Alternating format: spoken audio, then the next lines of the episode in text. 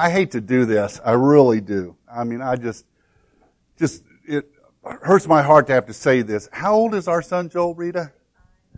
Did you change? Okay, I didn't hear you change that. Okay. Of course, I'm sitting back there, born in eighty-two. What's the math? And so, oh, well, I thought I'd give you a hard time. Do you want me to mention the other thing that I could give you a hard time on? Oh.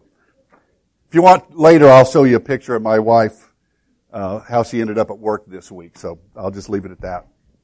My grandfather, uh, my, my mo- mother's dad was, uh, was very wise and very knowledgeable. He, he's a guy that just knew a lot about a lot of things, uh, or at least if, it made me think he did. Now maybe he didn't, maybe he made it all up, but, uh, but wise and knowledgeable. But when I was a kid, I spent a lot of time around him. I, I was out at my grandparents' farm quite a bit and uh, out there at least every Saturday in the summer, several times during the week. But I was just a kid, so I didn't really pick up on that. I didn't take advantage of that. Uh, th- there was wisdom there. There was knowledge there that I could have, that I could have gleaned from him, that I could have taken into my life. But man, I was a kid and didn't know any better. But but later on in life, after my, my dad had passed away, I, for I think it was about five or six years, would would go home in November, usually around Thanksgiving, and I would help my grandpa cut wood for my mom because they had a wood-burning uh, fireplace that she heated their, her house with. And so I got to spend uh, uh, three or four days with him, just intense time with him. And I tell you what, it was a wonderful time because because now I was old enough to know. I mean, I, I had kids of my own, and I'd, I I was just old enough to realize I, there was a lot of stuff I didn't know. And so I, I, I gleaned uh, so much knowledge and so much wisdom uh, from my my grandfather. The, the reality is, we we treasure people that can give us wisdom. We treasure people that can give us encouragement for the walk that we're on, because we all need that. We are, over the next couple months, going to be looking in the the book of Psalms. Uh, obviously, we're not going to hit every psalm, or or we'd be here for three years on that, but. But over the next few months, we're going to look at se- several of the Psalms. And one of the things you find out from the book of Psalms is that it gives you wisdom for the walk. As you read through the Psalms, there's so much that just jumps out at the pages. And so I would encourage you, however you want to do it, a psalm a day or two or three a day, or or just sit down and read a few once a week, however you want to do it. I would encourage you to find yourself in the book of Psalms, and and, and I'll challenge you that you are going to find some wisdom for where you are. The book of Psalms, uh, by and large, is a book of comparison and contrast. Uh, as you read through the Psalms, you're going to see this over and over again. You're, you're going to see compared and contrasted uh, what it's like to follow God versus someone that chooses not to follow Him. You're going to see uh, about someone that is is a, a believer, someone that's put their hope in God, and someone that's wicked, that that has chosen not to see and put their hope in God. Uh, and you'll find so many things for the walk. If you're struggling, if you're just having a difficult time, you, you might come across this psalm where it says, He lifted me out of the slimy pit and out of the mud and mire, and He set my feet on a rock. Or, or feel really convicted of sin and you know you've messed up, you might, you might read where it says, Create in me a pure heart, O God. Or if you have doubts, you're, you're doubting your faith, you're doubting where God is, you might hear, might read the psalm, Hear my cry, O God, listen to my prayer. From the ends of the earth I call to you. I call as my heart grows faint. Lead me to the rock that's higher than I. You might feel worshipful and and read, Worship the Lord with gladness. Uh, when, when you look in the book of Psalms, you're going to see wisdom for the walk. Uh, so we're going to start this morning um, with Psalm chapter one, and and and we're going to see, actually compare and contrast a couple different things that we see there between two different groups of people. So if you have your Bibles, turn with me to Psalm chapter one. Let's look at those verses there. Blessed is the man who does not, not walk in the counsel of the wicked, or stand in the way of sinners, or sit in the seat of mockers, but his delight is in the law of the Lord, and on the law he meditates day and night. He is like a tree planted by streams of water, which yields its fruit in season, and whose leaf does not wither. Wherever he, whatever he does prospers. Not so the wicked. In fact, I'm going to go ahead and just and throw out the first point. Here's our, our first point this morning. Uh, the, the promise to the wicked. So we're actually going to look this, this chapter kind of backwards. We're going to at the last half first. Here's what he says to the wicked. It's, it's the promise to those who choose not to follow him. Not so the wicked. They are like chaff that the wind blows away. Therefore the wicked will not stand in the judgment, nor sinners in the assembly of the righteous. For the Lord watches over the way of the righteous, but the way of the wicked will will perish. The the first question that we have to ask, it, it's one that came to my mind when, when I read this. Who's the wicked here? So let me just toss out there that's not you, or at least I hope it's not you. If we are a believer, so so the opposite of that is true. Uh, we should be in that group where we are the called out ones. We are the ones that are blessed. We are the ones that are choosing to follow God. We are the the righteous ones. Uh, so so in this verse, in this chapter, it's talking about two different groups of people. It starts out or finishes the last half with the promise to those who are wicked. And let me point a couple things that that we see from this. First of all, there's no prosperity.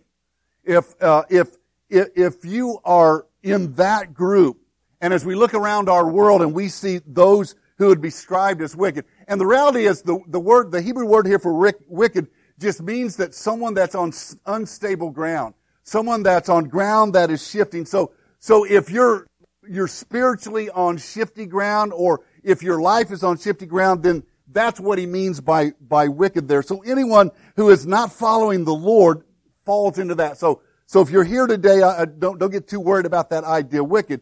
But the reality is, if we don't know the Lord, there is no prosperity. There is no prosperity. Well, well, who's going to prosper then?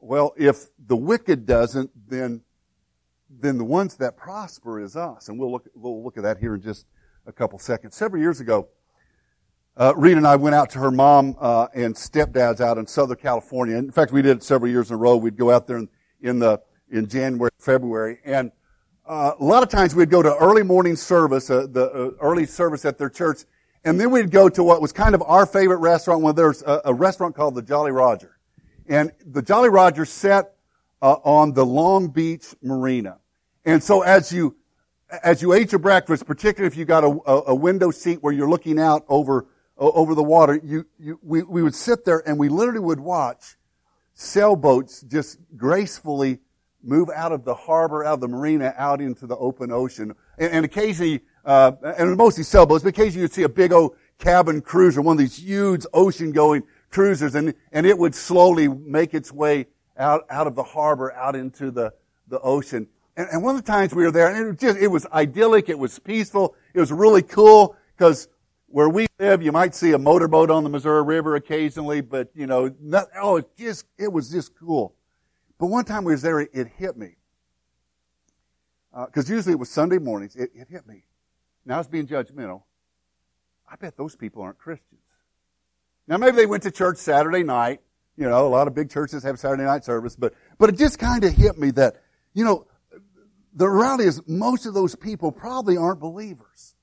And, and in fact, all the beautiful boats that we saw go out, it was, it paled in how many were sitting in that harbor. There were hundreds in that marina just sitting there tied up to the docks. And and, and the thought just kind of hit me. All these people with these, these hundreds of thousands of dollars tied up in sailboats. These people with millions of dollars tied up in these cabin cruisers that aren't believers. And, and I kind of thought of, of this idea where it says that, and they don't prosper. I'm like, it seems like they are, doesn't it? I, I, I compared, I compared them with me. I, I remember, I, I remember the boat that we put in my grandpa's pond, a, a little John boat with one little wooden handle, and we thought we were pretty cool. But it didn't compare to these million dollar boats. And I'm like, is the scripture right there? Do I, is it true that the wicked don't prosper? Uh, if you have your Bibles, you might hold, uh, uh, Psalm one there open, but run over to Psalm chapter seventy-three. Let, let me tell you what it says there. Let's look at some verses there. Chapter seventy-three, we'll start with the first verse. Surely God is good to Israel, to those who are pure in heart. Psalm seventy-three, verse one. Now look at the second verse. But as for me, and, and notice the honesty here in uh, in the psalmist. But as for me, my feet had almost slept. I nearly lost my foothold, for I envied the arrogant when I saw the prosperity of the wicked. They have no struggles. Their bodies are healthy and strong. They are free from burdens common to man. They are not plagued by human ills. Now, now it seems like Scripture is contradicting itself here because because the psalmist here is saying, I saw their prosperity. Notice down verse thirteen.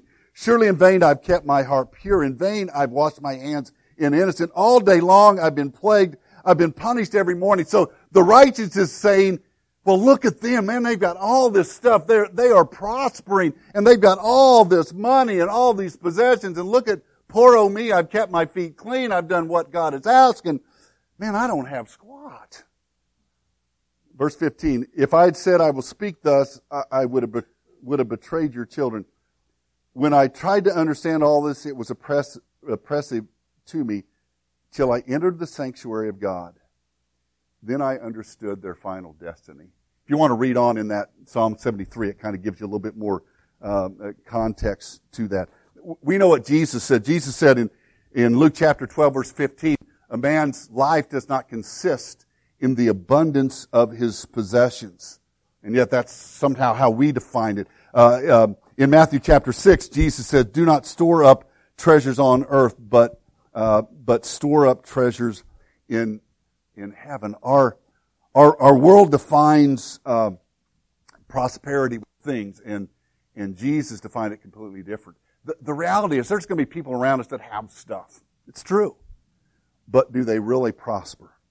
See, money and possessions, the world's prosperity, don't satisfy. I, I am prosperous, not with my bank account. I'm prosperous, not with the toys that I have, but prosperous with my family. I'm prosperous with my faith. I'm prosperous with the hope that I have in Jesus. Uh, the, the promise for the wicked is they, there's no real value in what they value. There's no value there. Uh, Amanda, I think it was was you. Did you sift, sift sand in Mexico? That's a fun job, wasn't it? Say yes. Yeah, Naja, yes, that was fun. Uh, one of the first times that that that, uh, that I worked with Casas Per Cristo on, on a mission trip, I ended up with that job, so I feel your pain, and that's why I was doing something else when you were sifting sand. But but but basically, they, they, they, they load uh, or unload a big old truckload of sand, and we have to use that in our stucco. And, and one of the jobs early in the week is to sift that sand. So they take just a, a little wooden box that's got, uh, you know, a little bit of, uh, uh, I don't even know, screen. Thank you. Thank you, honey. And, uh, and, and basically just shovel, shovel full of sand through that screen, and it sifts out all the impurities. And, and, or supposed to, because there's still a few of them get through, but, but, But I remember the, the first time I did that, you'd sift and you'd just rub that sand, get it all through there. You did that, did you that? Yeah, when you were there. And you poured, and when you finally got enough of it, you would take that screen and there'd be a bunch of just little pebbles and rocks, and you'd take it over and you'd dump them. And you'd go back and do it again, and after a while you'd take it and dump it. Now, now when we were done, or at least the time I did, I remember I had a pretty good old little pile of, of pebbles over there that had no value. They were good for throwing, I guess. Kids probably came up, picked them up, and threw them at someone. But, but for what we were doing, they were there was no value. The value was in the pure sand. Uh, notice what it says there in verse four. Not so the wicked; they are like chaff that the wind blows away. They would have pictured it. We don't do it this way. As our combines run through the field, we don't have to do it. But, but, but they would take their harvest and take a uh, uh an instrument and throw the, the weed up into the, the air and let the wind blow the chaff away. And just the seed would would fall back down, and, and that chaff had no value at all. It just blew away. The, the reality is, if we put our hope in the things of the world, that's what he's saying here. If that's what we believe in, there's no value, and and ultimately there's no hope. Therefore, the wicked will not stand in the judgment, nor sinners in the assembly of the righteous. If we don't, if we don't call on the name of the Lord, there's no hope. My brother and I, Rick, were, uh, I don't know, eight or ten years old, and we were playing baseball in our ba- our side yard. And, and our dad had told us not to to play where we were playing. We we had started off when we were younger playing close to the house, but we'd got just old enough that we were hitting the ball further. And so Dad said, don't play there, go to the other end of the yards, further from the house. And and, and so we did some of the time, but this one day, we went out, and we didn't want to walk all the way to the other end of the yard, which was about one hundred yards. Well, probably wasn't even that, forty or fifty yards. And so, so we were playing baseball, and I was, I was pitching my brother. My brother was a lefty, and, and, I, I threw a fat pitch to him, and he nailed it, and it flew. I was one of those, as a batter, you know, you you, you just kind of stand there and watch. And as a pitcher, you know, the Royals pitchers have been too used to this. They stand there and watch, too. So I stood there and watched as the ball gracefully arced toward the pitcher window of our house. Whew, it missed it. But it didn't miss the side window that was right beside the pitcher window. The glass broke, and we looked at one another, and I'm thinking, I didn't hit it. Although, obviously, I was just guilty. And, uh, and, and we thought, maybe no one noticed. We're going to play dumb. I don't know how the window broke, but about that time, the door opens, the screen door opens, and out walks my dad. And we're thinking, we're hanging on to that last little s- sliver of hope. Maybe he didn't hear the breaking glass. But, but, but as he got closer to us, from behind his back, he pulled out the baseball. And we realized there was no hope.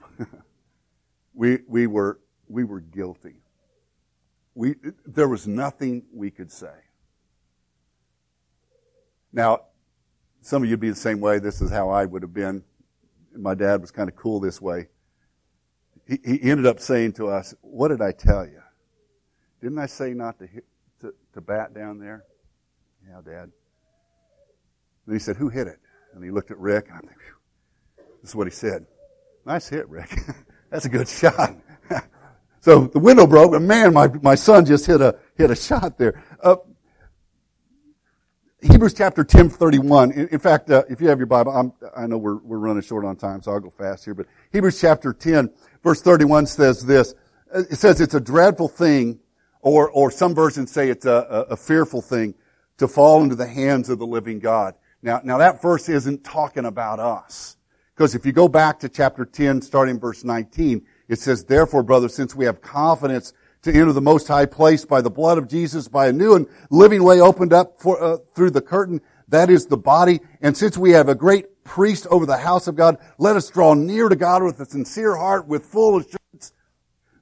It, it is a scary thing to stand before the Lord with no hope. That's the promise to the wicked. But, but let's contrast that. The promise with the wicked with the purpose of the righteous. The, the purpose of us that choose to follow the, the Lord. And it says there in verse one, "Blessed is the man. Blessed is the man who does not walk in the counsel of the wicked, or stand in the way of sinners, or sit in the seat of mockers, but his delight is on the Lord." The purpose of, the purpose of, uh, of the righteous is to live a blessed life. Now, now really what he's talking about here, it's going to seem, it's going to seem like it's contradicting this, but the blessings that we have don't come from the things we don't do. It really comes from the things that we do. It comes from the, the positive. Now that's going to seem a little bit odd, and I'll explain it here in, in a minute. When, when I was growing up, my cousin Benny, uh, all the years I grew up, lived in, in the house across the alley from us. Um, Benny was an only child. Uh, do you have any only children here? No, no one's an only child? Case kind of, because you're, yeah, I mean, it's probably true of you. Benny was an only, and Rita same way. Her brother was eleven years older, so she was spoiled too, Case. Um, uh, Benny was an only child. Um, now this is sixty, so, you know, I'm old. So this was in the sixties. Uh, he was an only child, and his house is the only house in my, my little town that I knew of that was air conditioned. There might have been some others, but his was the only one I, I knew of that was air conditioned. We had air conditioning in our house. It was called a fan. Uh, in fact, it was a fan with metal blades, and the, the grates were that far apart, so you could reach in there and stick your finger in, go, th- th- th- th- you know. So um, I, I think those are illegal now. But uh, uh, but that was our air conditioning. And if you got lucky with six kids, you got to stand in front of that for a couple minutes. But but that was our. Benny was a Benny was an only child, and he had all the great toys. I, I may have said this. He had all the Tonka stuff. We, we had pa- passed down toys that were missing wheels and broken, and but Benny had the he had all the metal Tonka toys, and he had a tractor with a real disc that you could actually disc, and a little plow, and a, I think he even had a little planter that he could put a couple seeds in it. I mean, he had the greatest toys. But you would find him most hot, humid summer days, not at his house. You'd find him at our house, where he was inside with us or out in the yard, Uh, sweating away, and And, and, and why? Well, a couple reasons. Number one, he was the only child. He wanted to have someone to play with, so he came over to our house. But, but, but I oftentimes said, Benny, I'll go play at your house. But my aunt didn't want any other kids in the house. Uh, and, and the other reason is he wanted to play with us because she had so many rules. I mean, when you walked in the house, it was, uh, you know, take your shoes off. Now, some people like that. I, I didn't grow up that way, you know. And on you went. Uh, take shoes off. Um, he, he had to, to play quietly. You didn't want to upset Aunt Fizz. Um, and, and, and you only played with one toy at a time. He had all cool toys, but you only used one at a time. And so he loved playing with us because, man, it was just a free-for-all. And the, the reality is the blessings that we have aren't just coming from the the rules. Don't. It's coming from the positive, the things that we are called to do. Um, as you look at this, you, you see the first thing it says is is that it, that we do not participate. And, and let me let me see where it says that man is blessed who does not participate. What it says there, who does not walk in the counsel of the wicked. Now, don't misunderstand. It's It's not telling us that we can't be around the wicked, that we can't be around those that don't believe like us. The reality is Jesus modeled what it was like to be in the world and not of the world. Where was Jesus all the time? Where, what was the accusation against Jesus? Well, he eats with sinners and, and he contorts with uh, with tax collectors. He's he's hanging out with prostitutes. He's hanging out with people that aren't of the church. That's what they accuse Jesus of all the time. So we are called We are called to be with the world, just not walk with the world. That's what we're challenged to do. Let me illustrate this way. If if you live, let's say, in a, a small apartment complex, and there were ten units, ten, ten little apartments there, and, and for some reason, I don't know why this would be the case, but for some reason, you had ten flashlights in your house. We've got about four or five in our house. We just never know where they are when the, the power goes out. But the power goes out, and, and you've got ten flashlights, and you go grab one of your flashlights, and you just happen to have some friends over, and there are ten people in your apartment. So, so you pass out the flashlights, and so everyone's got a flashlight. And so you're sitting there in the dark, and how cool would that be? Everyone's got their own flashlight. Man, it's starting to illuminate. It's pretty cool in here. Everyone's got their own flashlight. And, but, but you start to hear your neighbors, and you hear them bumping into things. And so you step outside, and you kind of look, and there's no light in any of the other nine apartments. What would you do? Would you, would you sit in your apartment, all ten of you, with your flashlight glowing and saying, man, they should have planned better. They should have had a flashlight. Or would you go to their apartment and say, we've got plenty, here's, here's a flashlight. We're called to be light, but, but we're called to be light in darkness. Uh, so, so we're called, uh, to, to not put ourselves in a place where we walk with the wicked, but we are called to be, be light. Uh, blessed is the man that does not put himself in a certain position. Uh, notice what it says there, or stand in the way of sinners. He doesn't stand in the way of sinners. Uh, Gary, I'm going to let you off this time. I, you bet. You bet. I need everyone over here. If you will do, just humor me. Now, physically you're not able to do it. It's okay. I won't call you out. Would everyone over here stand up? Just stand up. See, I give you a break. Couldn't believe you did that. Wow, you, you actually stood up. Now, now collectively, their group, they're standing up. Now, you might be thinking a couple different things. Some of you over here are thinking, ooh, I was going to sit on that side. And maybe someone over here is kind of like I am this morning. My back hurts a little bit this morning. John Mike, that might be you thinking, man, I wish I'd sit over there because I could stand up and stretch a little bit. And now, and, but they're all stand, they are a group that's standing up. And, and this passage says that we're not to, hang on, just stay there for a little bit. Um, cause that's the other thing you're thinking, how long are we going to have to stand up? I don't know. No, go ahead, go ahead and sit down. The, But, but what would happen if next week, partway through the sermon, I said, stand up? And the week after that, I, partway through the sermon, I got to a point and I said, okay, everyone on this side, stand up. It'd be about three or four weeks in a row. You know what? You would start deciding, I didn't like standing up. I'm going to sit over there. Or you might be thinking, I kind of like that. You know, I was about to doze off, stand, that woke me up, I'll sit over there. Because I, you would choose which side you were going to sit on by by who you stood with. You, you would choose the side by by, by who you're going to stand with. When, when I was uh, uh, in, in eighth grade, last day of school, my eighth grade year, we, we, we left school and a fight broke out between Tim Hicks and Frank Beckel. Frank Beckel was one of my friends. Went to church with him. His mom's my Sunday school teacher for years and led youth group. And and Frank was a pretty close friend. And uh, but they got in a fight. Tim Hicks had said that Frank Beckel had flunked, and he hadn't. He had just barely passed, but he hadn't flunked. And and uh, uh, and he, he spread that room, and Frank was mad. I'd been mad, been mad too. So they they squared off in the middle of the road. They're going to have a fight. And Tim Hicks was a popular guy. Frank Frank was not so much. And he was my friend. So was Tim Hicks, but Frank was a closer friend. So you, that's going to make the point. Thank you, Rita, for pointing that out to me. and and it kind of just how, you know, fights do. It you got a group that was yelling for, you come on, Tim, knock his head off. You can take him, Tim. And And yelling at Frank, Frank, you're losing, you know, all that kind of stuff. And, and it, and it literally happened that the whole group, and there was about eight or ten of us, they all kind of gravitated together and they were all cheering for Tim and against Frank.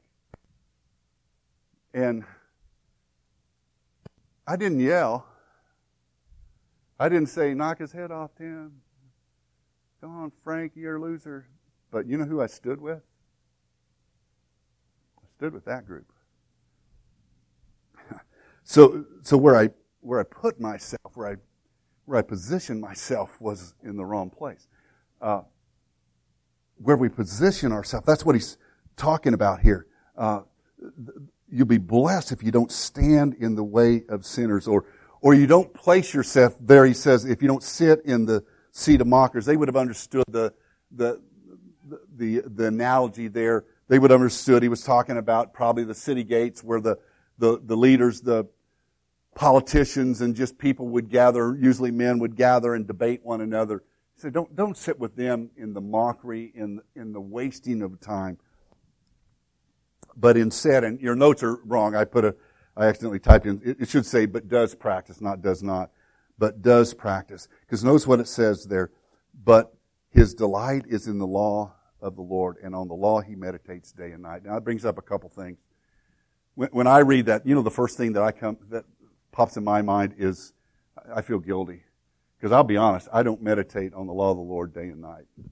I, I know I'm the preacher and I'm supposed to, uh, but I don't. So, so am I supposed to feel guilty? Golly, I guess I guess I'm I'm not blessed. Now, now, now don't miss a point. I'm calling us to do that more than we probably are now. Uh, when Rita and I first started dating uh, many years ago. thirty, almost forty years ago, I, I meditated on her day and night. Didn't you do that when you first started dating? I mean, that's all I could think about was her, her I'm going to win the point, her beauty and, uh, and and her smile. And and she was so talented and so loving. And uh, okay, I'm pouring it on. But but I did think, of, that's what I thought about. Did you guys do that? I, I mean, that's all I thought about. Don't tell her. But I don't do that anymore. I don't think about her all the time like I used to. Uh, but I love her more now than I did then. And I know her better now than I did then. And I'd be willing to literally lay down my life now more for them than I would have then when I was infatuated with her. And the truth is, every decision I make now is made either with her, I consult her, or I at least think about how it's going to affect her, how it's going to affect us. Or will I get in trouble if I, you know. But every decision in my life is made with her in my mind. And and so, hey, if you want to feel guilty that you don't meditate on the law every moment of your life, then go ahead and feel guilty. I don't think that's what he's talking about. It's, it's do you place God and And what he calls you and calls of you, is that affecting every decision? See, that's, I think, really what he wants there. the man is blessed. We are blessed when our life is permeated with what Christ is. And let me finish with this. Uh, For the Lord watches over the way of the righteous, but the way of the wicked uh, will will perish. If we are righteous, if we are righteous, we will be watched over. Verse three says, "He is like a tree planted by the streams of water, which yields its fruit in season." Uh, when whenever I fly, we used to fly out to California quite a bit. And we'd fly over the southwest deserts uh, from Colorado on through Arizona, wherever the, the flight happened to take us. And, and so from thirty thousand feet, we would look down, and, and I'd love to look out the window and try to figure out where we were and what I was looking at. But every so often, even in those desert landscapes, you would see a, uh, and from thirty thousand feet, it was just a, a, a little, a little sliver, a, a little snake-like uh, uh, patch of green. And from thirty thousand feet, you couldn't tell what was there. But there's something I knew was there every time. There was water. It was probably trees. It might have been a little bit of grass. It might have been shrub. But, but, but that little snake of green, I, I could without a doubt guarantee you that there was water there. Because where there's water, there's life. We are blessed. We are blessed like a tree around water when we walk in the way of the Lord. If you're here this morning and you don't know the Lord, then uh, allow me to put us in a couple groups here. There's the wicked and there's the righteous. The, the righteous, really, we're not any better than you. We're still sinners. We're just forgiven. And God wants to forgive us all. He wants us all to be called into His family. If you're here this morning and you don't know the Lord, I'd encourage you to make that decision. Or at least come talk to me or talk to one of our leaders. And we'd point you in the way to find yourself blessed by the Lord. Would you bow with me? Father, we thank you this morning that we can have hope in you, that we can find strength and comfort, and we can find wisdom for our walk. Uh, Father, we thank you that we can find ourselves uh, in, in the way of the righteous, that we can find ourselves blessed by your love in our lives. In Jesus' name, amen.